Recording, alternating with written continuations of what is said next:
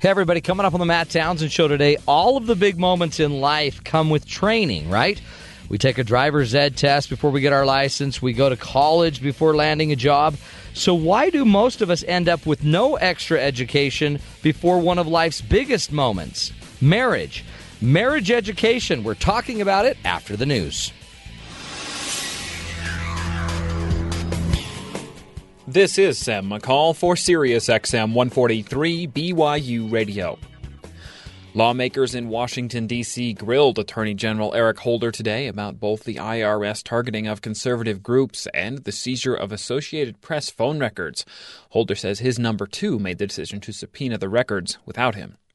The man accused of kidnapping three Cleveland women and holding them captive in his home for over 10 years will plead not guilty, according to his lawyers. Ariel Castro's defense says the media has portrayed him as a monster before the whole story is told. A New York judge has given his approval to try a New Jersey man who has confessed to the 1979 Etan Patz murder. At the time of his death, Patz was just six years old. NASA's Kepler spacecraft, which is currently in orbit searching for other Earth like planets, has run into mechanical trouble. After spotting two potentially habitable planets last month, officials are now concerned emergency repairs have only a 50% chance for success. O.J. Simpson is back in court once again to appeal his 2008 armed robbery conviction for a second time. Simpson says his attorney's legal advice is what got him convicted. If the appeal is rejected again, the former NFL star will be eligible for parole in five years.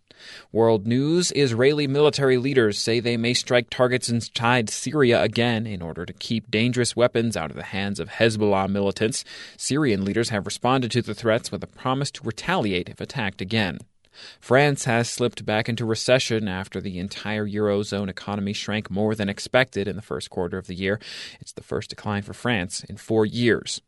And the American citizen convicted of crimes against the state in North Korea began a 15 year sentence in a hard labor prison today. He is one of three devout Christians detained in North Korea in recent years. That's the news to the top of the hour. For BYU Radio, I'm Sam McCall.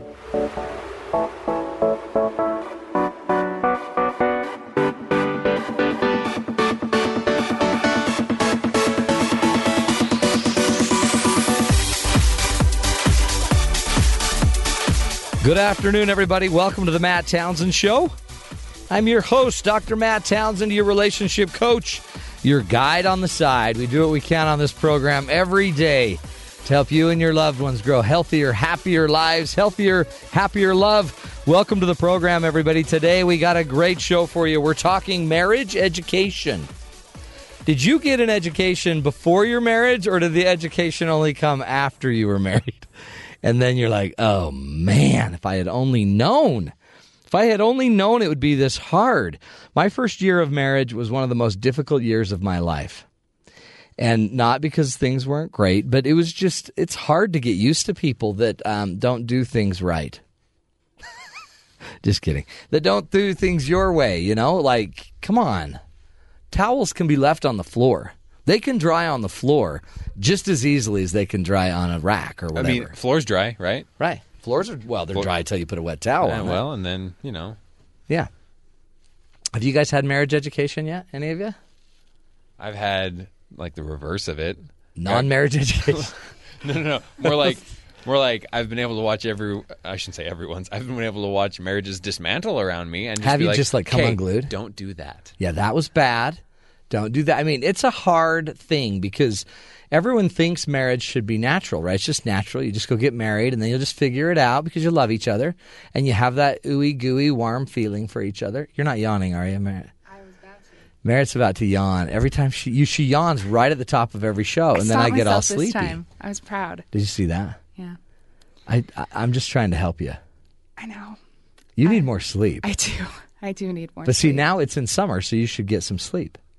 No, that means it's lighter later, and there are more exciting things to do. It's No. warm outside. No, you need to focus and get sleep. We're going to start doing a little sleep test with you every day, and find out how many how many. So how many hours did you get last night? Last night, um, six.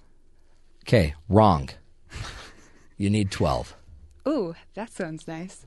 Have you ever had twelve hours? Could you sleep twelve hours? I have. I could definitely sleep twelve hours. I'm skilled. How long do you sleep, BT? I get about five hours a night. Five hours. I don't sleep much. Why? I don't need to. Video games. It's that darn video games. Those those video games that I'm not playing, they're still keeping me It's up. that rock and roll music that they play in your apartment. Uh, really, five hours? That's not right. No, it, eh, whether it's right or not, I it works. It's going to stunt your growth. That's not a bad thing at Not this happening point. though. My theory is I just wake up too early. So the staying up late isn't a problem. It's the fact that I have to go to work early in the morning. So if I could just sleep in until 10 every day, this wouldn't be a problem. Yeah, but so um, couldn't you adjust that by going to bed earlier? I, I no. And now I'm not Bryce is changing my not- lifestyle. Did Bryce just yawn? I Are you yawning? yawn. You just haven't noticed. You guys, this is weird. I don't know. My jaw seems tingly now. Now I need to like open it and push air out. No, not doing it. Can I ask a Please, question? please please do. Is it more important to sleep for like eight hour inter- intervals or just get the same amount of sleep? Like five hours of sleep for a week or like eight one day, five one day, three one day? No, I heard it's worse. Yeah, I think that make it messes up. sporadic. Let's ask Robbie because just- Robbie knows. So Robbie's I'm gone to a big sleep expert. advocate. One of the perks of working on an afternoon show is there's no rush out the door in the morning. So I don't set an alarm. I point my bed facing the sunshine so it wakes me up ish. But I found, like clockwork, no matter what time I go to bed, I wake up almost to the minute eight hours later. Do you really? Yeah, You get eight hours. and it's but usually no more. So even Saturday comes, you think, oh, I'm really gonna sleep in today. No, you still get eight hours. I get seven hours, six hours, six and a half hours. It's pitiful. But I go to bed at midnight and I get up at six because my kids come in to go to school and they pretend to quietly get ready in our bathroom. They, they pretend to quietly get ready, or they ah. fail to quietly get ready. Well, they're pretending and they're failing. And it wakes me up. But, you know, you love them, whatever. Okay. I guess that's part of being a dad. But, you know, Merritt, seriously, you got to fix this. This is going to kill you. I'll have to work on that. because you're going to yawn in the middle of a date. That's this That- is. that would be I'm giving you relationship education there we go. because the guys are going to think you're bored because you keep yawning, but you're not bored. You're just like you're never bored on the show. You're just thinking, but then you're tired because you got five hours of sleep. Yeah, it's true. Okay, we're fixing that. Okay. I'll Bryce, help it. us here. Okay, get on that. I'm I'm going to say, you know, yawning on a date. That's like try harder. That's like Yeah, make you're this not even, more exciting. Yeah. I think that's a good thing. I think it's a good plan. Do, Right? You're like, hey, hey, I'm just raising the bar. That's Right? all. okay, but first Exactly. of all, always watch your sources. Okay, so guess look where you're getting this information. This is the guy that wants to go to Mars alone. So yawning on a date is a brilliant plan if you want to end up on Mars by yourself. you know, sometimes that doesn't sound so bad. I just I have a feeling Bryce is going to get married within a year because hmm. he's so kind of against it, but he's not totally against it. Um, so what am I? Am I? You're just. Am I or aren't? I think you say you are. Your mouth says no, but everything else about you is like for sure. I'm getting married. Please, please. Well, Anyway. what it'll be, he'll land in a relationship as a joke. It's like, oh well, I'm not really trying to. I'm date dating her, but I I'm just joking. I mean, like we're just like she laughs. She's like, ha ha, we're dating. I'm like, ha ha, we're dating. But and then suddenly not dating. I'm 50. and then time, you know, 10, 11 months goes by, and you start to go, well, why aren't you know? And so next thing you know, you you're married. You know, it'll just happen. Where then all of a sudden you're like, what happened to me? Where's my beautiful? Hold it. I'm on Mars. How did I get here? Problem solved. problem solved. Except it's permanent. Um, we're talking relationships, so it seems. I mean, even like that example we were just giving about dating, Rob was giving. It's we're going to date, and then you have no idea who you've married. You think you know, so we, but you don't know. So we want to get you ready for when it's really time. You know, when you got to actually make a marriage work. The easy part is to like make the wedding happen, and the, everyone spends all their time and energy on money on getting the bouquet and the flowers right. But eventually, you want your wedding, your marriage to last longer than your wedding bouquet, right? that's that would be the ideal. Boom. Yeah. That's why we need marriage education. Our own Merritt has been doing some research on this. I have. So if we think back into the past of what marriage was like, maybe like early 1800s. My past or your past? I, you know, I don't have a past with Okay. marriage, but I mean, But like the far 1800s, past, right, past okay. humanity. Yeah. that's a lot bigger. There, the people weren't going anywhere. No, and it was interesting because it was kind of more of a contract. Like a man would marry a woman so they could have children once Yeah. a man was financially stable, and it was more like, It all seems very practical. yeah, I mean, like we're we going to have cohabitation so that we can, survive. yeah, Survive and co-thrive. exactly. Yeah. Co-thrive. I really like that that. Yeah, I like that. too. Well, not to mention the rent is so high. If you can Yeah. split that down a little bit. Yeah. Yeah, but so I think that's kind of changed. Our idea of that has changed in the past few years. But we've also seen the dramatic increase in divorce. Well, by the way, now we want romance. I guess they wanted romance back then, but some of it was like, I think it was secondary to survival. I So need it's to like survive. eh, this isn't romantic, but like I can't see my ribs, so we're doing good. we back then we I mean we want connection. We want transcendence.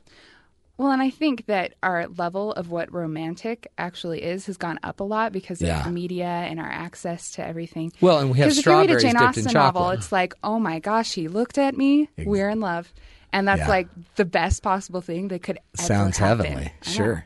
Like I wish that's all you had to do now. It would be a lot simpler, but I blame Tom Hanks.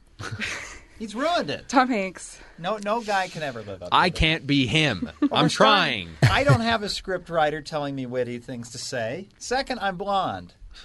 Is I that mean, bad? I, yeah. Do brunettes have more fun? Well, Tom Hanks isn't blonde. I That's love what women Tom want. Hanks. It's the tall, dark, and handsome ideal. Yeah. But you know, it's not real. So you're saying times have changed. So Yeah. if times have changed, So divorce rates have gone the up. marriage contract has kind of changed. Yeah. So even while divorce rates have gone, so the divorce rate has stayed about fifty at about fifty percent for Right. t- over twenty years, and during those twenty years, the number of marriage counselors and therapists Oh, yeah. have just gone up and Boom. up and up, and yet the divorce rate has stayed the same. So it's obviously not doing as much as we think.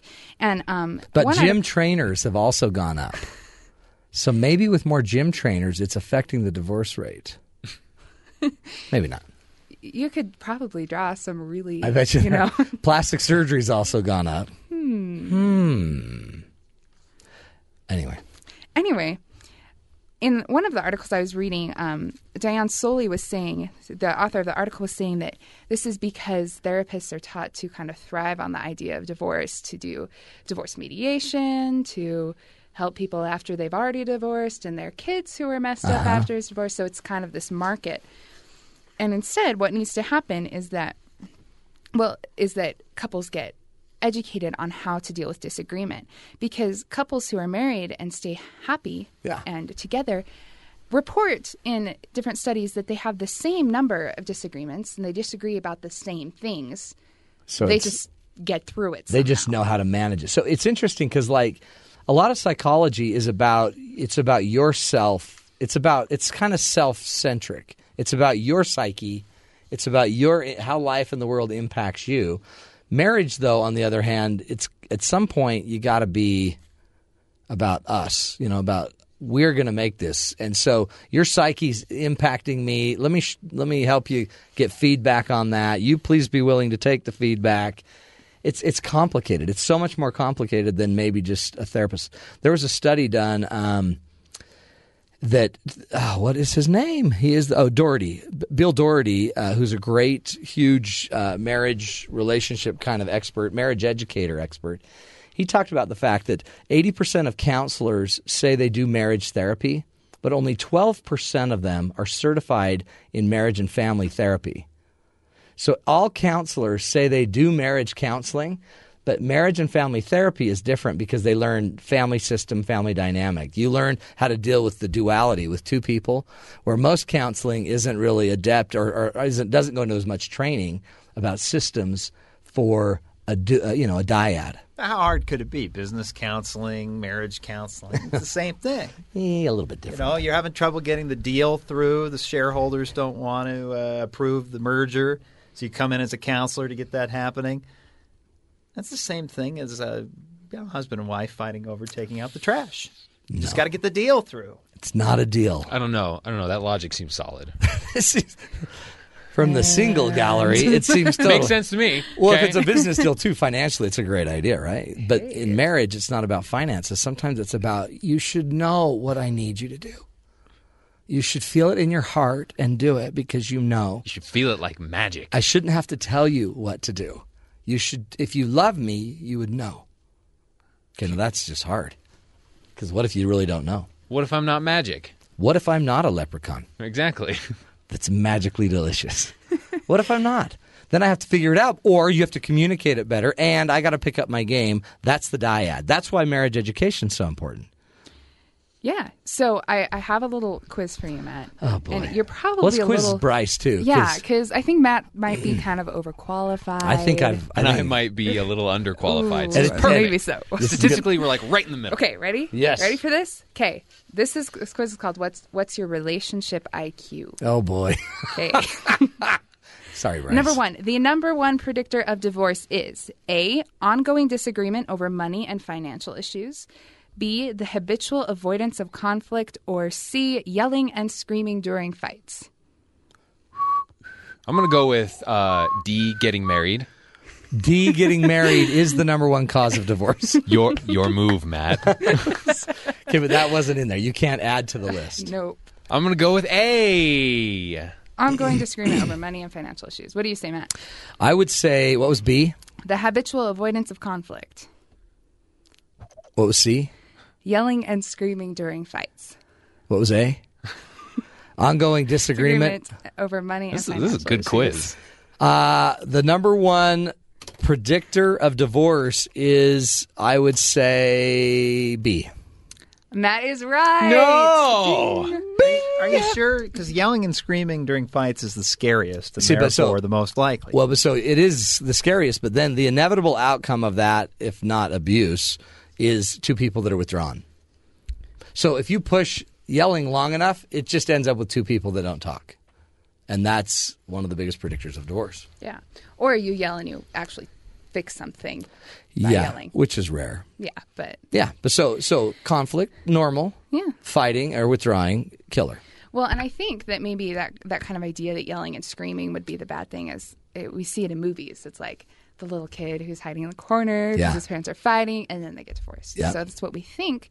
So maybe people aren't aware of that. That if they're avoiding their conflict, You're they're not- probably not loving each other enough to work it out. solving it. Excellent. Give Okay, us another ready? one. Number two, couples that go the distance, whose marriages are successful, have fewer disagreements about three core issues intercourse, money, and housework. True or false? Bryce. I'm gonna go with false. Right. Yep, that's right. Oh. Kind of maybe gave that away earlier. But couples, it's not problem. Those problems don't make or break your marriage. Your inability to handle those problems make or break the ar- the marriage. exactly. Bing, bing, bing. Couldn't say better. Do one more. This is fun. Bryce Okay. is good. Number three. Not even married, Oh, Bryce. you know what? I'm going to skip that one. We kind of covered that.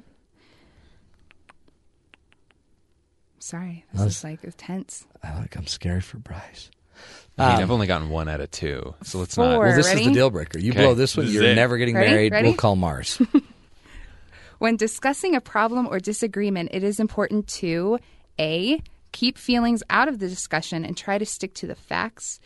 B. Be sure that you can accurately state your partner's position, including his or f- her feelings and fears about the issue being discussed. Or C. Focus on practical solutions on solving the problem. Too much discussion can sidetrack. That's hard. Um, this is a really good quiz. Like usually, it's like No, yeah, what this is a what quiz. destroys a marriage? Um, punching each other or um, you Throwing know, not making enough sandwiches. Like, mm, I wonder which one it is. Yeah. This is really good. This is hard. Um, I, I I kind of I felt better about B. B. Be sure that you can accurately state your partner's position. I'd say B. You got it right. There we go. Yeah, for there sure. we go. Because A was what? Oh, avoiding feelings. No, It was- feelings are fine. Let Feelings them in, but you got to understand them. And C, C, was practicing only on the and working to practical. solutions. See, so by the way, That if you notice that even has like gender almost stereotyping. The the true. we always have to talk about your feelings and you're always crying. Oh my word, quit crying. That's kind of the female one. A B, or C was the guy who only wants to solve Like, it. let's just- let's move it to solution. Yeah. But the problem, the issue is it doesn't matter if you solve it. We have to understand it. Don't ever solve a problem you don't understand. Well, Shut I your like mouth. I like the idea that it says that you ca- you have to know what your partner is thinking and Uh-huh. feeling. So instead of assuming and, and interpreting. Assuming. Oh, the see, this is why we do marriage education. So on the show today, we're going to be bringing in Dr. Jamie Turndorf, who is a marriage educator, and she teaches us how how to kind of fight fairly. I guess is a great way to put it. How to fight in an effective way, or how to have a discussion and get that understanding out. She's going to teach us about fighting traps that we tend to fall into, how to train your brain to fight for your relationship. She'll be coming up with us uh, after this next break. We're going to take a break now, though. Come back. I think. Um, Bryce is going to educate us, do a little rant for us, and then we're going to get on with Jamie Turndorf. This is the Matt Townsend Show right here on Sirius XM 143 BYU Radio. The latest new invention down on the farm is self heating chickens. We'll give you the straight poop on how it works. This is Innovation Now, bringing you stories behind the ideas that shape our future. Tria Systems is a small company with a big idea for poultry farmers. Farm raised chickens are raised in large barns which need expensive heating in cold weather, usually from bottled gas. Tria's system uses the chicken's own waste products to generate most of the heat required. When you raise a lot of chickens, they generate a lot of waste, which is usually stored in some kind of shed for processing. The natural breakdown process of this waste works like a compost pile, generating heat well over 100 degrees. Tria Systems captures this naturally occurring heat using recirculating fluid and underground pipes. The warmed fluid runs to heat exchangers in the chicken coops and back out to the waste storage unit. Combined with solar thermal collectors on the barn roof, the poultry operation can be self heating all winter long without any additional heat source, except the chickens themselves. The waste eventually winds up as fertilizer for crops, some of which may end up as chicken feed again. Such cogeneration projects are models for more sustainable agricultural operations down the road. Or across it. For Innovation Now, this is Buddy Rubino. Innovation Now is produced by the National Institute of Aerospace through collaboration with NASA. Visit us online at innovationnow.us. Having knowledge about medical advice is never a bad thing. It'll be a one of a kind opportunity for you to achieve mega health. Ron Hager joins us every Tuesday morning at 10 a.m. Eastern to share insider info and commentary from the world of health and wellness. It's common sense, it's prudence, it's doing things that are moderate, that are balanced, that have variety, not just with the things you eat, but the way you exercise and other things that you might be doing. Tuesdays on the morning show, only on Sirius XM 143 BYU Radio.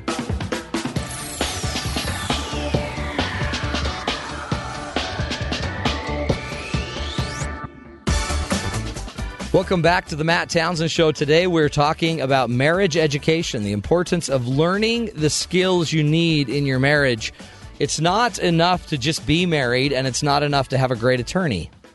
Those are the two, like the the wedding and the attorney. Those are two different ends of the spectrum. Somewhere in between, you need to learn to talk, to deal with issues, to deal with your differences. And our own Bryce Tobin is going to take on the idea of the, I guess, the marital fight because you like the fight. I think that's the best part of a relationship. These might, might not be the most enjoyable. Hold on, really? Like, what about like the kissing? I mean, that's good. Like, that's nice. Well, you'd rather have a fight? Oh, As- that's messed up. you know what? You're gonna be, you're gonna have to, you're gonna have to have, you're gonna have to have makeup kissing just because you had the fight. You love the fight. You'll never want to kiss her again. You're just gonna be mean. Oh, well, I guess I'll try not to be. I Don't guess. need to come down on you already. Let's go uh, check out Bryce's thoughts about fighting. Look, I don't want you to take this the wrong way, but I'm about to rant. This is the Bryce is right. I like a good fight. I mean, I'm not dumb enough to go starting fights, but non physical fights about less than important things, as long as everything stays civil, they're great because you're finally really communicating. But let me set this up for you. A major part of functional relationships is putting up with little irritations. No matter the relationship, there are going to be things that bother you. And you can make everything a big deal, but in the long run, it's better to just let some things go. And we do this because we like to save face. And we'll maintain this status quo as the pressure builds in a little dance of social compliance. But then something will happen. It's the straw that breaks the camel's back. The rage will build up and you'll snap. You'll do something like pound your fist on the table or let out a long, exasperated sigh grunt thing. This is silly, childish behavior. It's loud and it really makes no sense, but it might as well be the sound of a bell ringing before a boxing match because somehow we all know what it means. It means we are about to fight. Some people don't like fights, and I'll agree that they're unpleasant and I wish they didn't happen, but they're real and they do happen. Frankly, I think the wrong thing to do is avoid them. If we're at the point of fighting, it's because being socially compliant isn't enough to quell our issues. And that's fine. Not all issues are quellable. But when we fight, we're finally really being honest. We're no longer being compliant. There's no social facilitation. We've had it. Our brain goes into caveman mode and then we just let it rip. For a brief period of time, you are only concerned about how you feel, and your goal is to get it all out and be heard, no matter what decibel level is needed to do so. It's pretty selfish, but you've busted the status quo, and that's the most important part. But let's not forget, you've also given the other person permission to break out of their socially compliant habits. And this is why you can finally really be honest with each other. Now, the secret to fights is to make sure after this initial explosion that you calm down. You've broken the status quo, but you'll have lost everything if you can't chill down back to normal levels. And a good red flag of an unhealthy relationship is not being able to chill out after a fight. But what'll happen is you'll get everything out, then they'll get everything out, and then you'll probably throw in a little bit more, and then this keeps going back and forth for a little bit. Now that everything's out in the open, the adrenaline is worn off, you might get those shakes, or you might cry a little, but in the very least, you'll feel weak, and now the real communication begins. Your significant other has a better understanding of what you don't like and what it is that they do. And if they elected to fill you in on some of their grievances, which is fine for them to do, you owe them that courtesy for blowing up in the first place. But now you also have a better understanding of your significant other. So here's the very last part. Now that everyone's calm and you have information to work with, you get to rebuild. You have your things to do, they have their things to do, and now you can get to work. All right, I'm out. And remember, don't forget to be awesome. So you prefer the old fight kind of as a. Uh, you just take it on, things blow up, we exhaust each other, and then we talk. I've in not just like uh like relationships, just any sort of family sort of Yeah. thing. I found that fights, even though they're really kind of unpleasant, afterwards, There's that's a like kumbaya moment. uh, sort of, sort of, and, and not necessarily a like touchy feely kumbaya, like oh I'm sorry Yeah. for yelling and getting really excited. my bad. No, my bad. No, we still kind of like really want to like bite each other, like like siblings kind of thing. Healthy like biting. oh oh yeah, we'll we'll still hit each other or something, but we're, we we've gotten the initial like Energy. we've gotten that out real fast. Yeah. and then we're kind of like okay, let's let's backtrack. Okay, well now that I said that. Could you not, or could uh, do Yeah. I? And then you know, Well, and interesting, your theory seems to be great if you're married to a fighter. absolutely no, that is key. So if you're married Key. to somebody that like hates anything like that because it's tension and that feels like there's no peace, and if there's no peace, then that means I'm going to have a hard time re- relating and trusting you. That might be a different. So I bet you bucks that's what our great doctor is going to talk about: Most how to manage the emotion. Because all that it seems like to you, and fighting may even be a weird word for it. It's just more you like an argument. At least 'cause it- confrontation. yeah, it gets going. It gets it going. It gets the energy starting to come out. But I guess it could be a problem if you're married to somebody that doesn't like that, because then she'll shut down. Or if you're married to somebody that's really stronger than you that just takes you out, just takes you to the shed. It just says, "Okay, it's fighting time." Oh, you're is that gonna what lose. we're doing? Ah, yeah. Then you're in trouble. So we're going to instead. It's great advice, uh, and uh, again, for all of you that, that like a good argument, that you know, f- follow Bryce's advice, or let's talk to Jamie Turndorf. We're going to take a break. When we come back, we're going to be talking to Dr. Jamie Turndorf, also known as Dr. Love. She's going to help us figure out how to have a healthier, you know, conflict resolution approach. How we can learn to talk through things and uh, and really get down to the the real issue. This is the Matt Townsend Show. We'll be back with Marriage Education Day right here on Sirius XM 143 BYU Radio.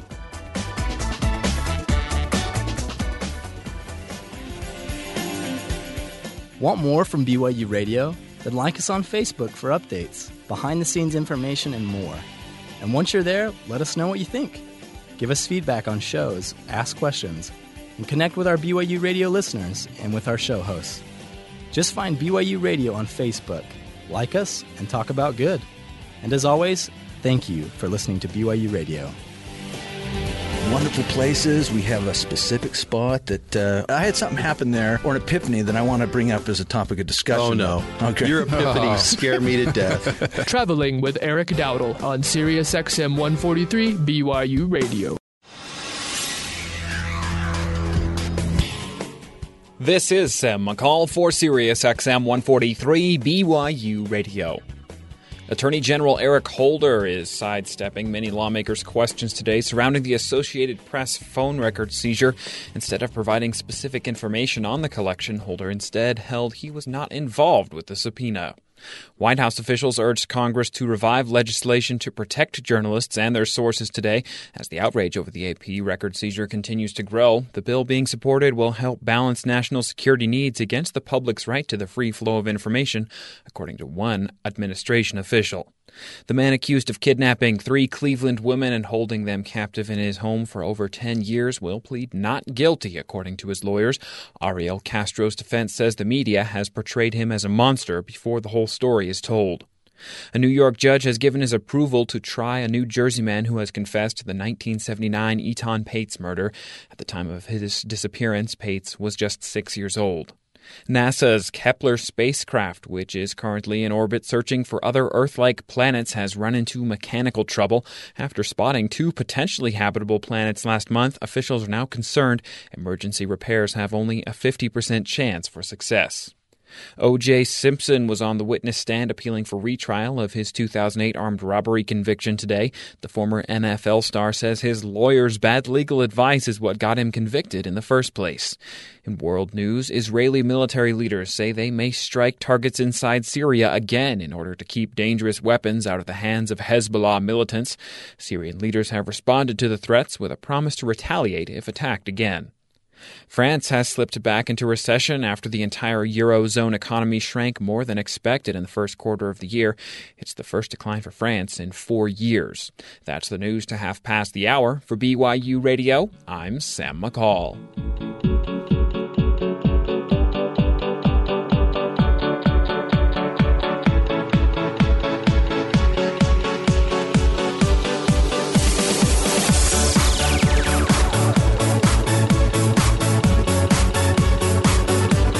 Welcome back, everybody, to the Matt Townsend Show. Dr. Matt Townsend here, talking to you today about marriage education. Don't you find it ironic that you have to go to months of classes to learn how to drive a motor vehicle or a boat in some cities, or to have a gun or um, a motorcycle's license, or if you want to drive a semi truck? You have to go through all this training. However, to get married, nothing. Nothing.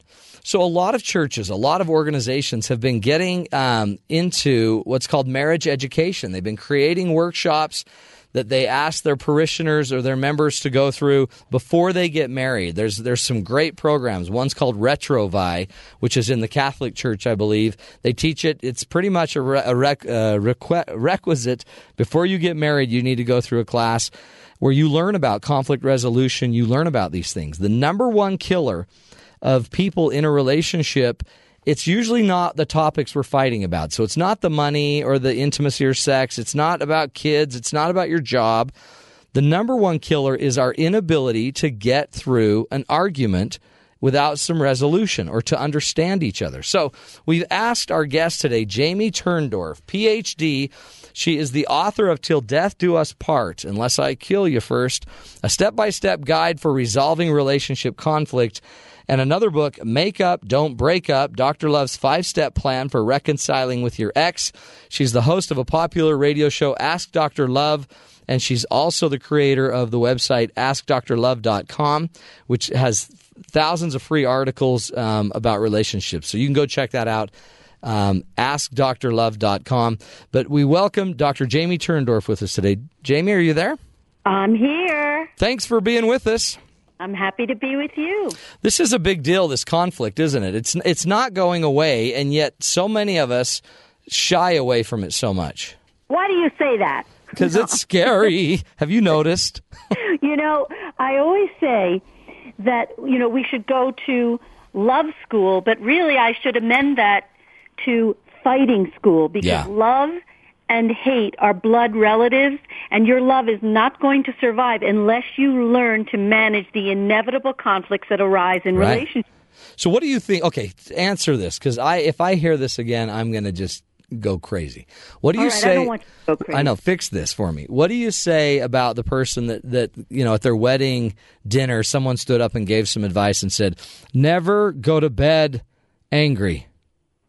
Well, you know that sometimes if you can't be constructive, it's better to go to bed angry. Go to your separate Yeah. corners. Yeah, and take a break. Take a break. If you can't be constructive, if it's only escalating more and more, you do not want to say or do something you're going to regret because I always say relationships are like rubber bands. They can only be stretched so far before they snap Mhm. and you can't put a rubber band back. That's such. That's so true. And as they stretch, the tension gets Right. tighter and tighter, and uh, more bad things can happen. Right, right. And you know, people have this idea, you know, it's the cathartic model in psychology. Oh, I'm going to just take my my anger and I'm going to dump it on your head. I'm going to take a poop on your head. I feel better.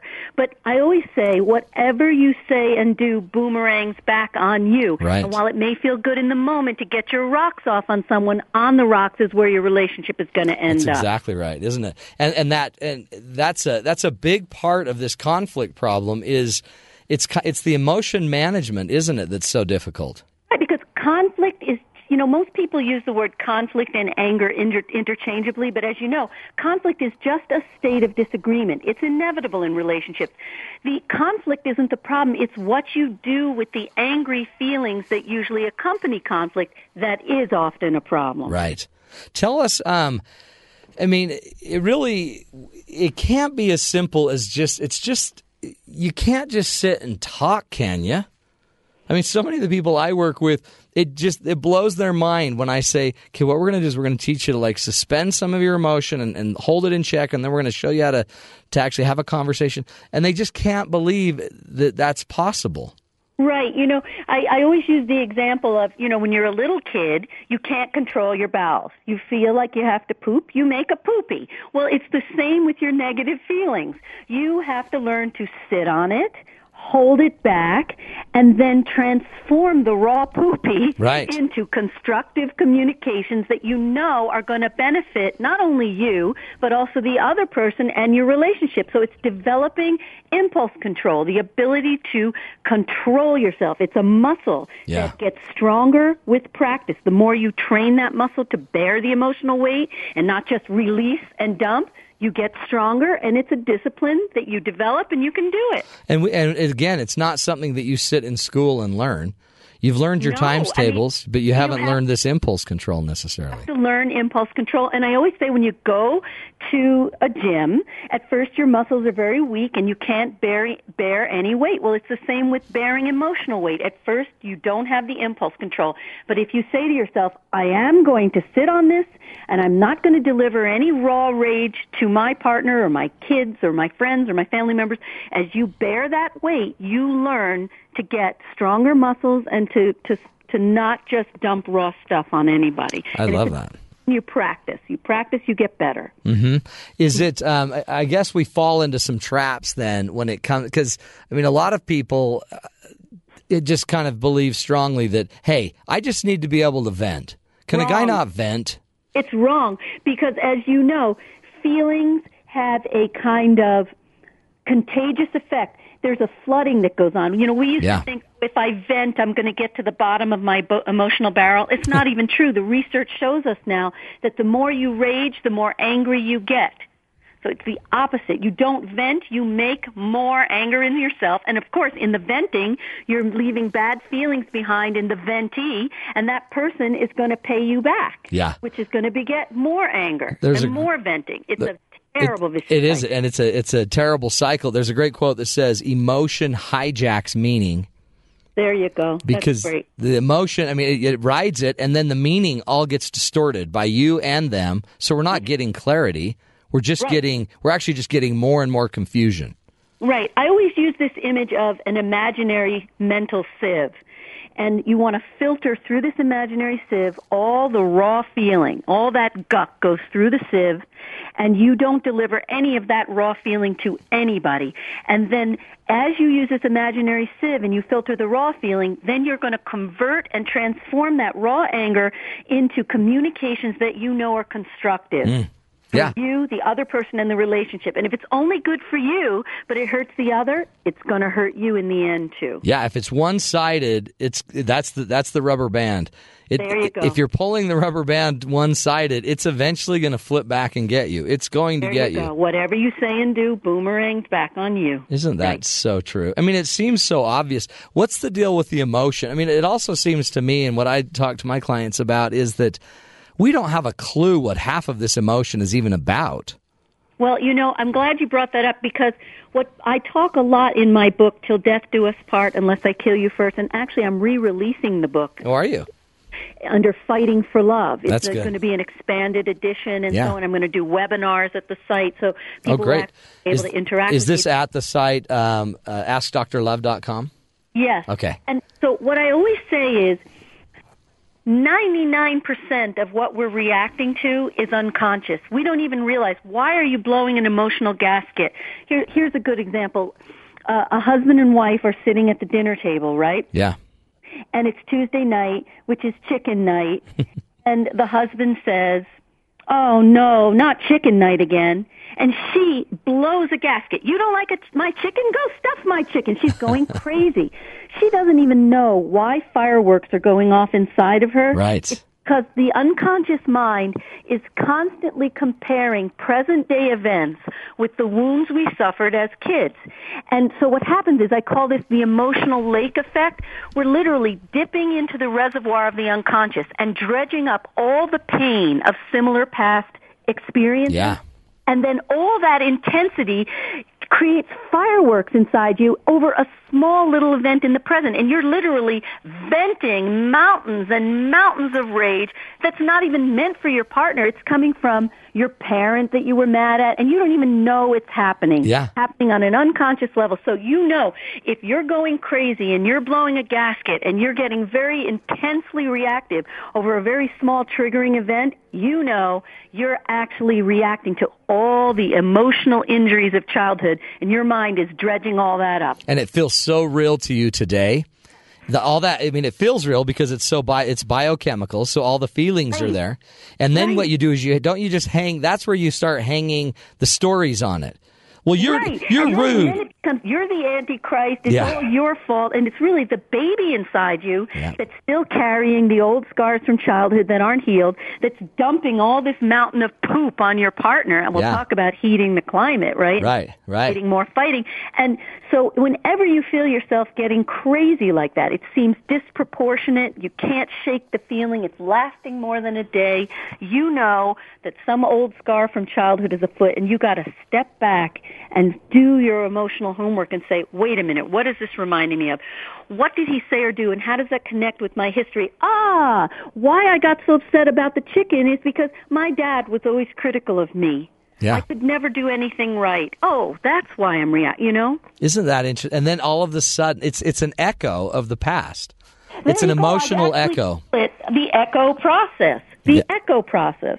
Oh, So really? You Yeah. totally read my mind. I didn't Right. know that. Oh, that that's what I've always called it. Is just it's an emotional echo that Right. you kind of formulated into your own little script or schema, and it's subconsciously firing. It's I I love that approach. Um, because in a weird way, it takes it out of you. It's not personal. You're not doing. You're not even driving this game. You're just reacting to a history. Right. And the beautiful thing is, this is what my method is all about, so that you can actually help each other become healing agents to each other because then if you're able to make the link up to when you were injured as a kid, now you can help your partner to become your healing ally and say, wow, this reminded me of what my dad did or what my mom did. And then your partner, instead of being your enemy, is your ally. Oh, let's talk about that. Let's that work that through. Yeah. You see? Well, see, and instead we're offended. Like, no way are you yelling at me because I made one comment about your chicken.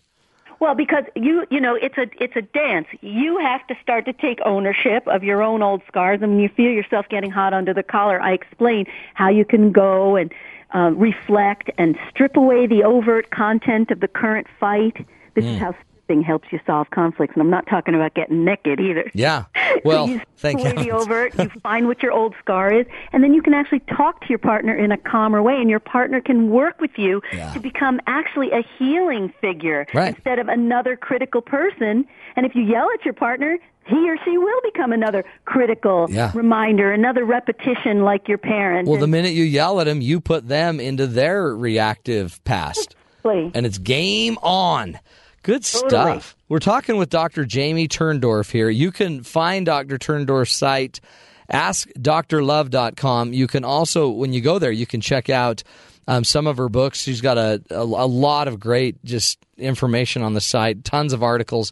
But her book is Till Death Do Us Part Unless I Kill You First, a step by step guide for resolving relationship conflict. Dr. Turndorf, we're going to take a break, come back and uh, get into this a little bit more. I'd love to figure out how we actually train our brain to like not to not overreact in this moment. You're listening to the Matt Townsend show right here on Sirius XM 143 BYU Radio. A mission to Pluto turns into cosmic dodgeball when scientists discover new moons on the way to their target. This is Innovation Now, bringing you stories of revolutionary ideas, emerging technologies, and the people behind the concepts that shape the future. Pluto wasn't discovered until 1930, and we're still learning new things about it, including the fact that it's not at all alone out there. No, Pluto has a posse, and just this year, we discovered a fifth moon orbiting Pluto. That moon was completely unknown when New Horizons blasted off in 2006. The original flight plan assumed a course skimming closely between Pluto and its largest moon, Charon. But only now do we know it's heading into a cosmic dodgeball game with five moons, many smaller chunks of ice and rock, perhaps even a ring system around Pluto. After an almost 11 year flight, is the mission doomed even before it can get close enough for a good photo op? And maybe the new finds are a good thing. Can the mission be updated to also get data about these latest discoveries? The mission planning team has less than a thousand days to try to master the orbits of the new objects, adjust course to avoid debris clouds, and steer New Horizons to play dodgeball between Pluto and Charon, which is about the size of Texas. That's gonna leave a mark. For Innovation Now, this is Buddy Rubino. Innovation Now is produced by the National Institute of Aerospace through collaboration with NASA and is distributed by WHRV. Visit us online at innovationnow.us. From demolition derby to the luck of the Irish or surviving in prison, no one brings you the range of stories quite like Kim Powers Stilson. On her show, Talkworthy, she discusses topics that cover the spectrum of curiosity. Catch the interviews with Kim on her show, Talkworthy, which airs Monday, Wednesday, and Friday at 3 p.m. Eastern, here on SiriusXM 143 BYU Radio. Talk about good.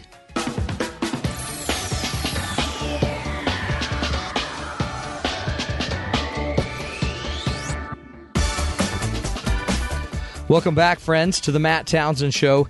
We are talking about conflict in your relationships, conflict in your marriage, and uh, really, there's no way around the mountain. You can try to avoid it, you can try to just hammer through it and crush your partner and win the debate.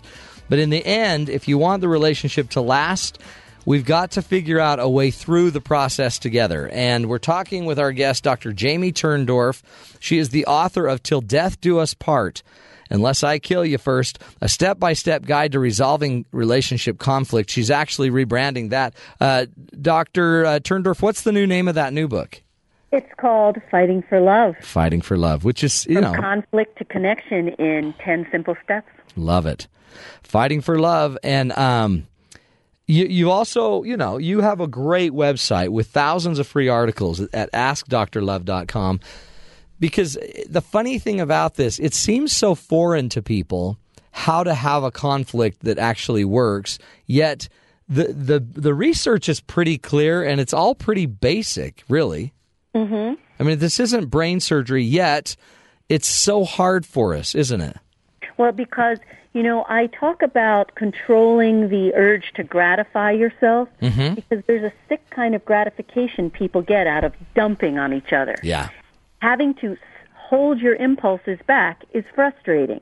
So it's really like psychological toilet training. Yeah, and You it, know? it, it really and it's it's funny if we can teach a little toddler to go to the bathroom, then we can teach an adult to not just d- dump all their their stuff all over each other and actually ear- learn and communicate. Right. And even though, you know, I have a, a friend, actually, she's my godmother, who said to me, Jamie, nobody wants to hear what you're saying. Nobody wants to control his or her behavior. You know, you're just Yeah. preaching, preaching to to to dead air. You know, and I'm thinking this isn't true because you know I've had you know three million hits a month in my site, and I was the first relationship advice site on the web. So obviously there are people out there Yeah. who want to hear what I'm saying. You know, and I Oh, get yeah. letters. Your methods have changed my life, have saved my relationship, worked with you know my kids. So there are people out there who want to evolve. No, I, I think, and you know what? Don't you think it's the age of evolving, right? It's time that we we pick these skills up and learn them. It, it, you can't keep just remarrying, trying to find a better person that will take your dumping. Yeah, really, because it just you can leave and you're just going to move your problem to the next relationship. Exactly. Follow you because you go wherever you go, there you are. There you are. So You tell know? us how to train our brain. How do we train our brain to fight or to like suspend? I guess you're calling it. Um, oh, I loved the word. Uh, I wrote it down. Raw rage to kind of hold back your raw rage. Well, what what I fir- first of all, one of the things I say is, you know, everything works integrally. That's a hell of a word. That is a hard word to deal with. I, I said it, but I, don't ask me to say it again. you know, you've got to you, when you're healing your old scars, as I explain how to do in my method, in the book, and in the webinars that are going to come. As you heal your old scars, guess what? You cool down your emotions because baby feelings are very intense. Mm-hmm. So I, I help you heal the old scars. I show you how to do that, and I also show you how to heal, you know, your brain's distortions because the baby brain and all these emotions that are flooding you make you not see and hear the world around you accurately. You're distorting. So I have this five-step process to help you see and hear what's coming at you correctly. Okay. First step is I call it hold your horses.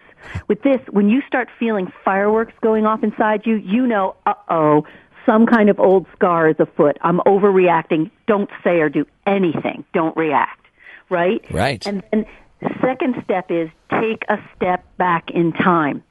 Here you literally are going to go back and you're going to ask yourself, what does this current triggering event remind me of from my childhood? You know, in the first segment, we talked about the chicken Yeah. and how uh what, it's, is it Tuesday night already and I'm going ape over this but what does that remind me of come up with an early memory oh what was happening who was saying and doing what to me okay Right. Now you take a hard look at reality. This is the third step. And you ask yourself, is there even a 1% chance that I might be misreading my partner, my sister, my brother, you know, whoever it is that you're going at it with? Could I be wrong? Is it possible I might have misinterpreted? 1% chance, Right. okay? Then step four, go back to that person and check out your suspicion and say, did you really mean you hate my chicken recipe? Clarify, yeah. Right? And then then your partner can say, "No, I love all your chicken parts, your legs, your thighs, your breasts." Right. You like it all. Right? And then step 5, smooth any ruffled feathers, chicken feathers. That's like yeah. Make it up. Make make good. Right. And then, you know, you have a chance to process it. And I always, I talk in the book, Till Death Do Us Part, I show you how you can literally use the relationship, your intimate relationship, for its most divine and highest purpose, which is to help you heal these old scars Yeah. that are making you get so hot under the collar. And you can be healing agents to each other and be loving to each other. I love the idea of a healing agent. I mean, the Bible even talked about that we're like a helpmeet. You know, Adam and Eve were like helpmeets for each other and help us heal, There help us go. meet each other. I mean, I love healing agent is such a great way to see your partner. And it's so true because if you think about it, unconsciously you picked this person because you knew you were going to get Right. into it. You knew that person was going to remind you of your mother or your father. You knew you were going to restage your original trauma. And now, this is where most couples get bollocksed up. Because instead of being healing agents, they just are flooded with all the hate and the hurt and the anger that they felt as a child, and then they dump that, all that on their partner. Mm. And the intensity of the emotion is so strong that the marriage or the relationship can't survive and they break up. Yeah. I mean, it seems like, it, oh, it's such a big deal, isn't it? It seems like, is it possible? I, I can just see like a husband, for example, putting his foot in his mouth, watching his wife get mad about the chicken, and just Right. saying, oh, man. Your Oh, parents we messed you up. Your parents are horrible, and and really, like, kind of making this about that your parents messed you over, and and missing the deeper point here. Yes, so here's where if you're both conscious and you're on the path together, you know, and you're both following my method together, Yeah. then you're you're taking turns being the grown up if you want. Yeah. So when you see somebody losing it, then instead of getting defensive, the re- the person on the receiving end of the the fit will say, "Wait a minute, what did I remind you of?" Yeah. You know, talk to me. Who did I remind you of right there? And now I'm there helping you to really say, well, you know, it does remind me of the way my dad put me down and made me feel so stupid. So you have that higher understanding because you know that if someone's reacting this intensely and you know each other's stories, which you should be sharing. Yeah, after years, especially. Yeah. you know, we know so many couples that, that they come in for couples therapy know nothing about each other's stories. Mm-hmm. Share your stories, share your pain, so that then when you have these sticking points, your partner can say, "Wow, did I remind you of your mom just there?" Oh, uh, that's not what I. You see, so you're working together. Mm. Is it possible um, that that we don't know what the issue is? Like, is it possible deep inside of us that I can't go back and find the pain? Like, I don't really know the pain. Yes, I actually in until death do us part. I have a list of old scars, and it basically it's a list of every way that all of us get screwed over in our childhood. Yeah. It's a human condition, and then I show you how that old scar resurfaces Okay. In your adult relationship so you can actually trace it back and decipher it. It's like, for example, if we're always fighting about you don't give me enough sex, wait a minute, let's trace that back. What's an original scar that often resurfaces as you're not giving me enough sex? Well, sex to the unconscious mind is love, emotional feeding. Who starved you as a kid? Yeah. You see what I'm saying? Totally. Right. I mean, so it's- I help yeah. you because very often what happens is the overt content acts as a smokescreen and it blinds you so that you don't know what the real thing is that you're reacting to. Right. So I show you in the book and with my method how you can trace it back and say, wait a minute, that's what I'm really feeling and this is what happened. And it's a process of discovery and awakening. See, I, I think it's so needed. And plus, what it does is it, it kind of gives you almost an immediate break that you can put on the emotional reaction. And and it's almost like you get to, it's like at a like at a uh, an amusement park where you'll see them take a one of the cars off the track and to, to just see that you can you know what? You don't have to ride the track. You can just lift off the track and and just and just stop for a second. Just hold still Right.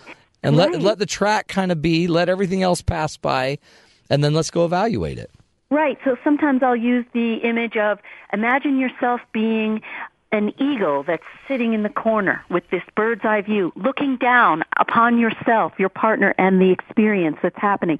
So you're taking a little psychic distance, which also helps you cool it down. Yeah. This is your observing ego, that part of the psyche that can watch you. And if you can do that, that's already going to help you get some space, some emotional space, some ability to analyze what's going on. And that's a discipline too that we develop. This is a lot of discipline. Yes. And, and again, that's why it's that's why you need the education on it. You need to know it exists instead of just saying we're just not right for each other. No, in fact, if you're getting caught in these kinds of fight traps, then you are perfect for each other because you actually trigger each other the way nobody else will, meaning you're ripping off the scabs of each of your mutual old scars. Mm. Sounds You're gross, but actually so- healthy. Yeah, Yes. I, I love that. it So there's hope. There's hope if if you're causing this friction. It's a sign that you could be a healing agent. You were made, you were brought together to be a healing agent. Yeah, this other. is the perfect one. Nobody is going to trigger the other better than you will because you are so much like my dad I didn't work it out with or my mom I you know Yeah. so nobody will get to me like you will and if we divorce I'll make sure I do find someone again just Yeah, like the parent just I like didn't work exactly. take care of your business That's you know? right. We're talking with Jamie Turndorf, uh, PhD. She is the uh, the love doctor, and you can go to her website, askdrlove.com. Thousands of articles there, plus your ebooks, everything, everything, videos, everything you can imagine. Great place to check that out. Plus, she's got a new book coming out, Fighting for Love, and another book that she's already had out, actually two or three, Till Death Do Us Part, Unless I Kill You First. Those are some great books to look at. We're going to be back with Dr. Jamie Turndorf after this break, and we're going to get into how to stop or heal some of those scars from your childhood. This is the Matt Townsend Show on Sirius XM 143 BYU Radio. Can't get enough BYU Radio? Then follow us on Twitter at BYU Radio. Get up close and behind the scenes with our programming, guests, shows, BYU sports, and more. BYU Radio. Talk about good. KBYU FM, HD2 Provo.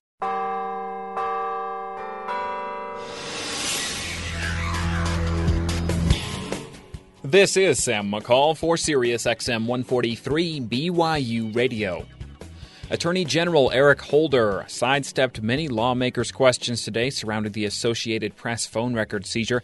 Instead of providing specific information on the collection, Holder instead insisted he was not involved with the subpoena. White House officials urged Congress to revive legislation to protect journalists and their sources today as outrage over the AP record seizure continues to grow. The bill being supported will help balance national security needs against the public's right to the free flow of information, according to one administration official. On top of working to resolve the AP scandal, Obama administration officials have now released emails detailing how the attack on the U.S. Embassy in Benghazi, Libya was handled last year. The emails also show how talking points were edited multiple times, removing mentions of possible terrorist action. Lawyers for the accused Cleveland man who supposedly kidnapped and held captive three women for over a decade will plead not guilty on his behalf. Ariel Castro's defense says the media has portrayed him as a monster before the whole story is told. A NASA spacecraft tasked with searching stars for planets similar to Earth has developed mechanical issues. Officials say planned emergency repairs only have a 50% chance of success. O.J. Simpson was on the witness stand appealing for a retrial of his 2008 armed robbery conviction today. The former NFL star says his lawyer's bad legal advice is what got him convicted in the first place. In world news, Israeli military leaders say they may strike targets inside Syria again in order to keep dangerous weapons out of the hands of Hezbollah militants. Syrian leaders have responded to the threats with a promise to retaliate. France has slipped back into recession after the entire Eurozone economy shrank more than expected in the first quarter of the year. It's the first decline for France in four years. That's the news to the top of the hour. For BYU Radio, I'm Sam McCall.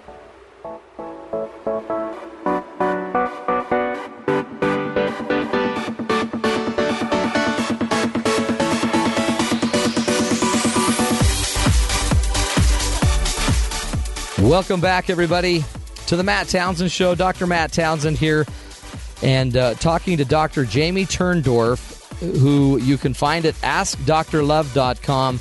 Today we're talking about conflict and some of the skills, the tools to deal with conflict, the importance of noticing the, the fight, noticing what's happening to you, and uh, understanding that this is a choice. You're going to have to use some discipline on this.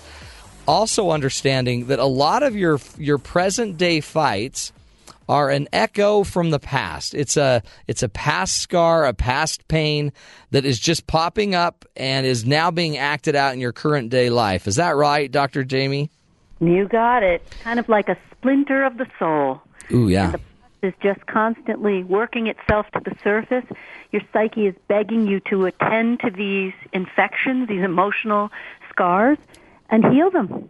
And when they heal, that's the beautiful thing about my method. I show couples how to heal the old scars together, and they are blissfully happy. I'll never forget a, a couple that I saw maybe five years ago. They had been in a war for 30 years. He was a famous doctor, Mm. and she came in and she said, "I'm I'm ready to divorce." She was crying. He doesn't listen to me. I try to talk to him. He withdraws. And that's what I talk about. The number one cause of marital and relationship conflict, divorce, and domestic violence is the way men withdraw from conflict. Yeah. And so I explained to her that even though you think you've told him what's bugging you, he hasn't heard you once because you're yelling at him and you're complaining. And the result is he goes into what's called cognitive shutdown or the fight flight response. Right. He doesn't see, he doesn't hear. And he, um, he, he just sat there looking, you know, deaf, dumb, and blind, no hablo inglés, Yeah. feeling on his tie. So I said, look, just don't trust him. But for once, tell him how you feel using my XY formula, what he did, how you feel, be calm. And she did. And he burst into tears and he said, I swear to you, I never heard you before, but I hear you now and I will change. And I got a call from them about a year ago saying they're blissfully happy, Hmm. have been for the last five years.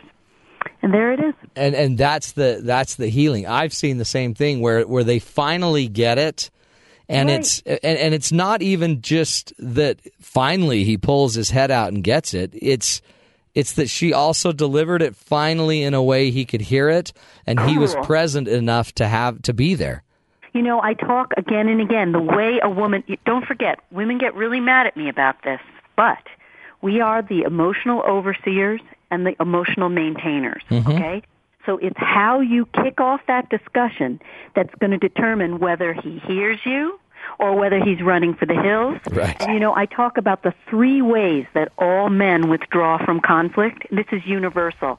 The most obvious way is they physically leave the room or the house, right? Yeah, right. But they also verbally flee. Here they're making excuses, escaping responsibility verbally, and then they also psychically flee, where they're sitting here, but they are mentally gone. Right. Their mind is out to lunch. Women not understanding this think, oh, he doesn't care enough about me to just listen and understand me, so she gets hurt.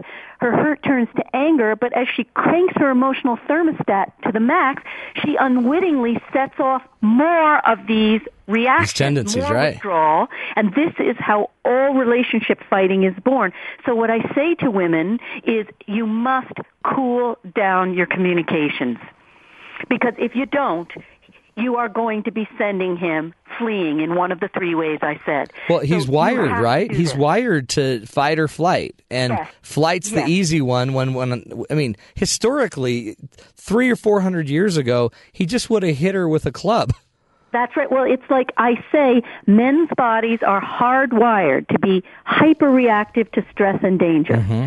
This wiring dates back to prehistoric times when men were hunters and they needed to react with lightning speed to flee or to fight dangerous prey. Right. Modern danger is no longer the ferocious tiger, Mm-mm. it's the pissed off wife or girlfriend. Yeah. And when she comes at him baring her teeth and berating him with criticism, his body sees danger and involuntarily switches into that fight flight Uh-huh. mode. Since he doesn't want to physically fight her, he flees in one of the three ways Yep. I said. I mean, and and that's there you have it, the beginning of the ultimate fight fest, right? I mean, that is the and it, it's so subtle so simple too. Yeah. And if you cool the climate down, my whole method is all about the ways we cool the climate down. So in segment one and two, we talked about training your brain to fight for you. That cools the climate.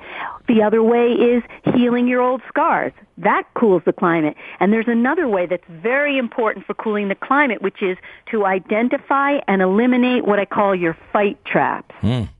These are those faulty, dysfunctional fighting tactics that everybody uses. They heat the climate and cause more withdrawal and more fighting.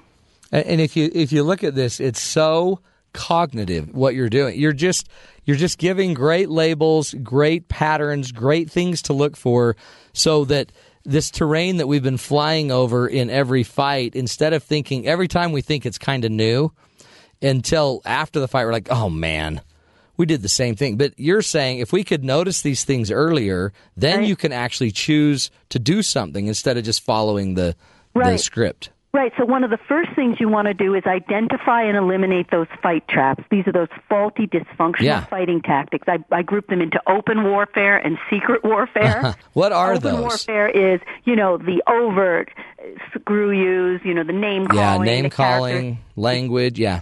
Put downs, um, uh, sarcasm, verbal attacks, and then the secret warfare are the more subtle ways like um, guilt tripping and whining and nagging and complaining. Yeah. They heat the climate just as much, even though they are secret warfare. And so the first step, obviously, is to identify and then ditch your fight traps Yeah. because they're going to heat the climate. Well, and what would what what would be great is if imagine having a great healthy discussion where you both admit your fault traps. Your and fight- your fight right, traps, and you get and you could actually uh, talk about them openly. Like, yeah, well, I I tend to guilt trip you a lot, and he's like, well, I name call you. I mean, if that could be overt, how powerful is that? I, that's part of my method that you literally identify them together, you cop to them. Yeah, You know, if you're working as a team, then the team comes ahead of the individual players. If you see each other using one, you say, whoa, whoa, whoa. Yeah, Wait, name calling. Whoa, your kitchen sinking. You know, and I have a whole Yeah. list because you, you know, it's like in AA, the first step. Hi, I'm John. I'm an alcoholic, Right. right? So, Own yes, it. fight trap I use. This I is the fight that. trap, you know. Well, and and and again, too, the secret, it's uh, it, it's only secret. It's not even really secretive because we're we know we're doing it, and they know we're doing it. It's Yeah, just we we pretend kidding? like it's hidden. Who are we kidding? And again, you know, it, it's a secret way of venting, you know, taking the poop on Yeah, somebody's head. getting But- that out. But it's do you really, really want to take a dump on somebody's head or do you want to have a relationship that works? Now, you know, a lot of people are not aware of the fact that they are really secretly getting mountains of anger out that was meant for their parents Yeah. On their spouses. So they don't want to give that up because I didn't get to tell my mother off or my father off, so I'm going to give it all to you. Well, you can do that, but you're going to be in divorce court. Isn't that interesting? We're we're we're still paying for the parents. Right.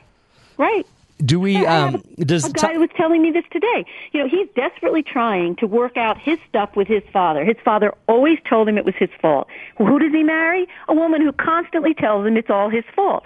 So he bends over backwards to try to please her and win her love. He's stuck in this repetition. And of course, she is hell bent on making him the Antichrist. And I keep saying to him, you know, this is not her goal. She doesn't want to collaborate with you. She wants to beat you up the way she didn't get Right. to beat her parents Right. up. What a match made in heaven. Oh, it sounds like bliss. Yes. I don't love understand why people divorce. I know. It just know, goes the on, doesn't it? Just take the wound with you, and you know deep down you're not cooked, Right. you're not healed. You can run, but you can't hide. You know you've got this wound that's still lingering. Well, and the power of being able to heal Tremendous. with somebody else. I mean, that that was actually an agent in that healing. What I mean, what that does for you, if we can succeed once in Oh, my. suspending this fight, the next time will be easier, and You the know? next time will be cleaner, and every time it'll get faster and better. And you're more and more healed. Yep. Because now, instead of feeling like your partner is dissing you, your partner is giving you the feeling you always needed to get from your parent, and you not only heal your marriage, you heal the original wound too. Right. Well, and I guess eventually it's multi generational. Then you heal the next generation. Right. Well, you're not passing it on. I call it your happy ending. This is your happy ending, and I help you in the in till death do us part to identify your happy ending, which is the resolution to your wound. Well, when you know what that is, then you can verbalize that to your partner. You know, I need you to say this to me. I never heard this from my mom or my dad. Ah, now you're giving me a template to help you heal. Powerful. I love, oh, I, I love that. Is uh, are there any go go through a little bit about the scars um, and and and the process of maybe healing some of the scars? Is there anything more to that than I guess recognizing the scar, trying to identify if there is the story?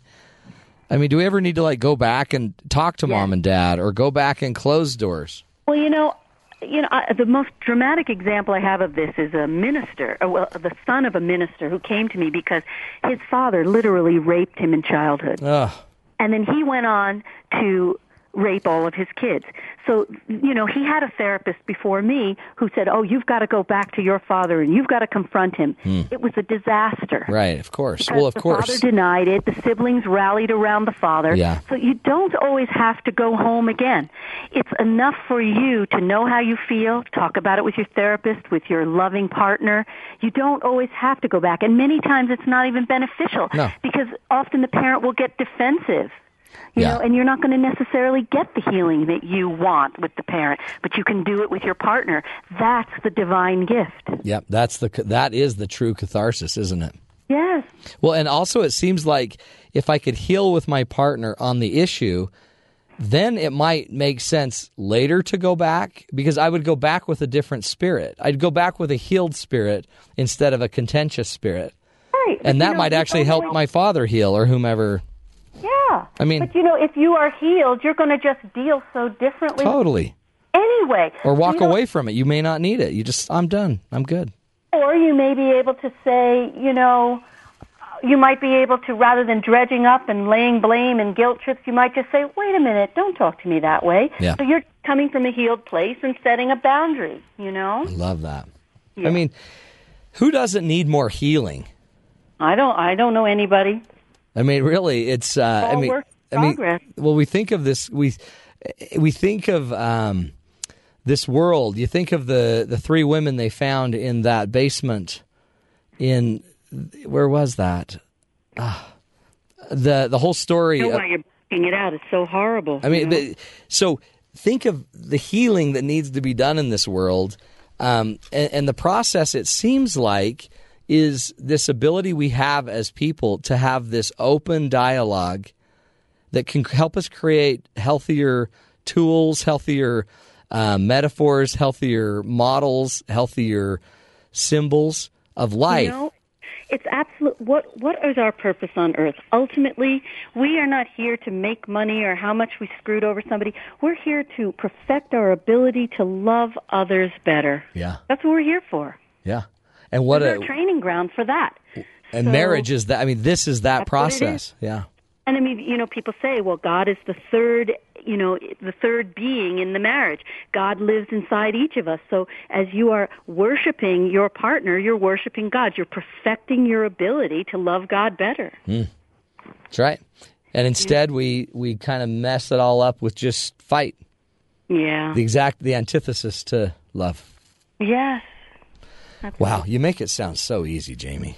Well, you know what? I I really I see it so clearly now. Yeah, I yeah, I, I think you're right.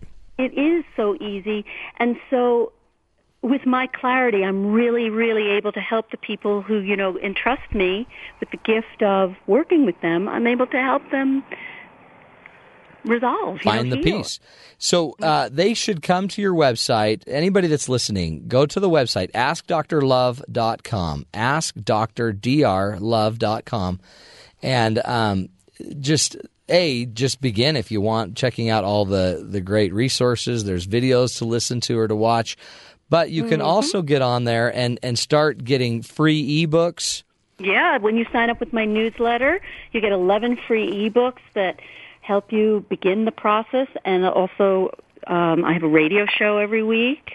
You See, know? yeah, it's the tools we need. We're um, marriage education. It's you can't you really you can't overlook it. No. You know, a little bird told me a secret about you. What? Yeah, I heard that you have something to be very proud of. Yes, my daughter? Well, that too, but somebody told me that you achieved your doctorate this year. Yeah, I got my doctorate, yeah. That's fantastic. I'm bad to the bone. Yeah. It's pretty amazing. Honestly, it's it was a huge feat and it, you, when you think back I'm like, would I ever do that again? if I had to do that again, would I do that? And I thought, no. But then I thought, yeah, because my mission It's my like childbirth. It is. It's exactly. much- to- I never do that again. Never. Oh, but then you want that cute baby. Yeah. So There that's that's the deal. And you know the the coolest thing about it, I and I I relate so much to you. I think Jamie because when you see somebody finally turn to love instead of all of this anger and the stories and and the smoke, there's no more peace on earth than that moment. You know, and I was told by a psychic a year ago that my calling is to connect souls, whether they're here on the earth plane or Oh. Yeah. whether it's, they're in the spirit plane and connecting people on earth to the spirit.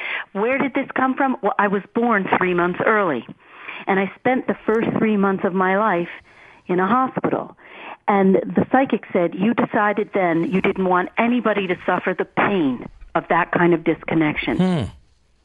Beautiful. And it's true. I mean, this has been my life's mission. Yeah. You know, and then of course I'm raised by two parents who religiously hated each other. so I got my PhD in conflict resolution. Yeah. When you were five. when I was, I got my PhD when I was in diapers, and I'll spell that P E E. That's right. That's exactly right. Well, isn't that? But honestly, I think it takes you have to be hit like that in order to have the depth you have. Absolutely. I love it. Well, Dr. Jamie Turndorf, PhD, go check her out. AskDrLove.com. Jane, Jamie, thanks so much for being here. I, I really enjoyed my time with you, and I'm going to be in touch with you and have you on my show. I too. would love it. Love to love to be a part of that. Really, and great, great insight. Check out Dr. Jamie Turndorf at AskDrLove.com. This is the Matt Townsend Show. We'll be back after this break on Sirius XM 143 BYU Radio. Ghost implants, bioelectronics that can heal you from the inside and then vanish. Take a look before it disappears. This is Innovation Now, bringing you stories behind the ideas that shape our future. Transient electronic device. That's what DARPA researchers call this new family of electronics that can be implanted in a human body and then dissolve away completely in anything from weeks to minutes. The TEDs are made of materials that dissolve in water and can be absorbed by the body. Prototypes use a sandwich of silicon, magnesium circuitry, and silk. What the devices are used for can vary, as can their lifespans. They might make fast and easy ways to wirelessly track vital signs on patients. One of the test applications is a sort of electronic wound cleaner or a protective barrier around things like pacemakers or artificial joints. Bacteria keep evolving and adapting to antibiotics faster than new ones can be invented, but they can't learn to beat an electronic system that doesn't use chemicals. A TED implant could keep a surgical site clear of infections electronically from within, as well as track and report problems from inside the wound to doctors in their office. And when its job is done, like a ghost, it just fades away. For Innovation Now, this is Buddy Rubino. Innovation Now is produced by the National Institute of Aerospace through collaboration with NASA and is distributed by WHRV. Visit us online at innovationnow.us.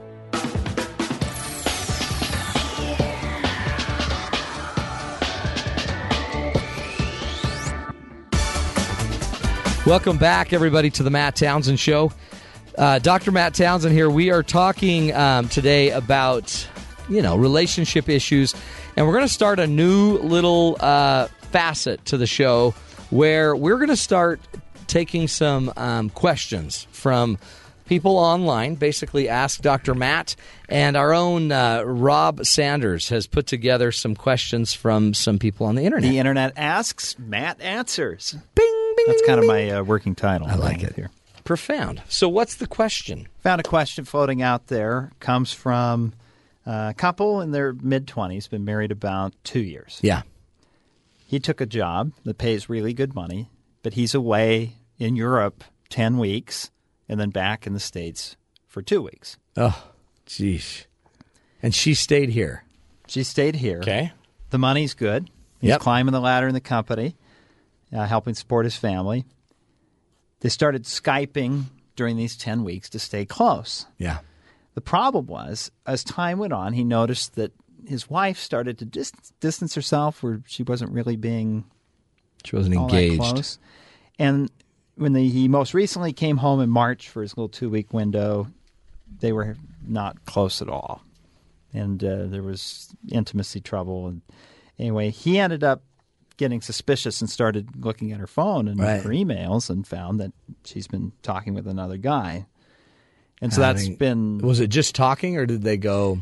well, he confronted her about it. Okay. And she said, "Oh, well, we, we got a little, maybe a little closer than we should have, but nothing happened." Well, he dug for, through the emails further and, and found that uh, apparently something had. Yeah, something had. And then he said the final straw was he found a photo in her email of this guy, her, and they have a 14 month old child Oh no. having a photo together. A little And- photo op. and it just shattered him. So I- Sure. he discovers that right as he has to take back off for another 10 weeks. Ah. And he's at a point now where he's saying he's due to come home at the end of the month, but he's just in shock that this would happen because his, his wife's a very normal, kind person. But he just can't believe that he'd parade this other per, you know, she'd parade this other person in front of their child. Yeah. He feels frustrated because he's been working hard to support his family. She's living off of it to, you know, basically cheat on him. He's wondering if he ought to just pull the plug, get a divorce. Should he just stay abroad when his two weeks comes up, not come home? But the daughter's in the equation, so he has no clue okay. what to do. So the question is then: Do I divorce, stay abroad, not come home, or do I come home, face the pain, and decide what to do? Is that the question, roughly? Yeah, and then if he decides to face it, what should he do? Well, okay. Um, here's the core to any time I coach somebody, I always ask, well, what are your values? Because he- he could, everything in him would say, just stay. She's done. Just stay. Stay there. Go have fun in Europe, wherever he is. But here's, I guess, the deal. Um, I don't know that his decision right this second is divorce because I, I guess I don't know where she is on that. But if she's done, he's going to divorce anyway. He doesn't. He's not going to stop the divorce. But he is a father, and he apparently seems conflicted enough that he's not absolutely sure whether to stay or go anyway. So my advice would be, I'd go home. And when I go home, I'm not sure you can fix it, but I would go home, and I wouldn't even go home to you know to just face the piper and and pay the price of all of this. What I would make sure I do when I go home, if you're going to divorce somebody, you've got to make sure you divorce them in a healthy way. This sounds kind of crazy, but we got into it earlier today with Dr. Turndorf. I can always divorce you full of anger, hate, confusion, frustration, negative, hopeless, and um, polarizing. I can always do that. My belief is I want to heal myself as much as I can before I divorce somebody. I would try to be as healthy as I could. Your wife falling away from you may not be your fault. It it probably, honestly, is her fault. She found someone else. I but I would go home and I would just see, just like we talked about today on the show, is I'd see if we couldn't talk. Figure out is there what really happened. I would demand from my wife that she tell me what happened here. Was there something else going on before this went on? Was I missing something as a husband? Um, I need to know for my sake. And so when I work with couples, I I pretty much demand that they end up helping each other. You've made a commitment with each other. If we're going to divorce, let's divorce, but don't let your partner divorce you not knowing what happened. Were there relationship problems before? Was he not meeting the needs before? Was she just picked up and found this guy, or was this something that was going on before? More importantly, you're still a dad. And if you're still a dad, this this child needs your time and your attention. You not coming home is not going to help this daughter learn something healthy. This doesn't sound like a healthy way to end a relationship. And it may not be healthy because of your wife. And if it's not healthy because of your wife, then if you start reacting to an unhealthy wife and not come home, you're part of the problem. So come home. Be super dad. Pay a time and attention and be focused and be there. Hey, you know what else? Maybe it's time that um, you'll need to quit that job. I know that's crazy talk, but if you're going to divorce and you're going to still need to raise your daughter half the time, then maybe it's time you come home and create a life here that makes it so you can still see your daughter.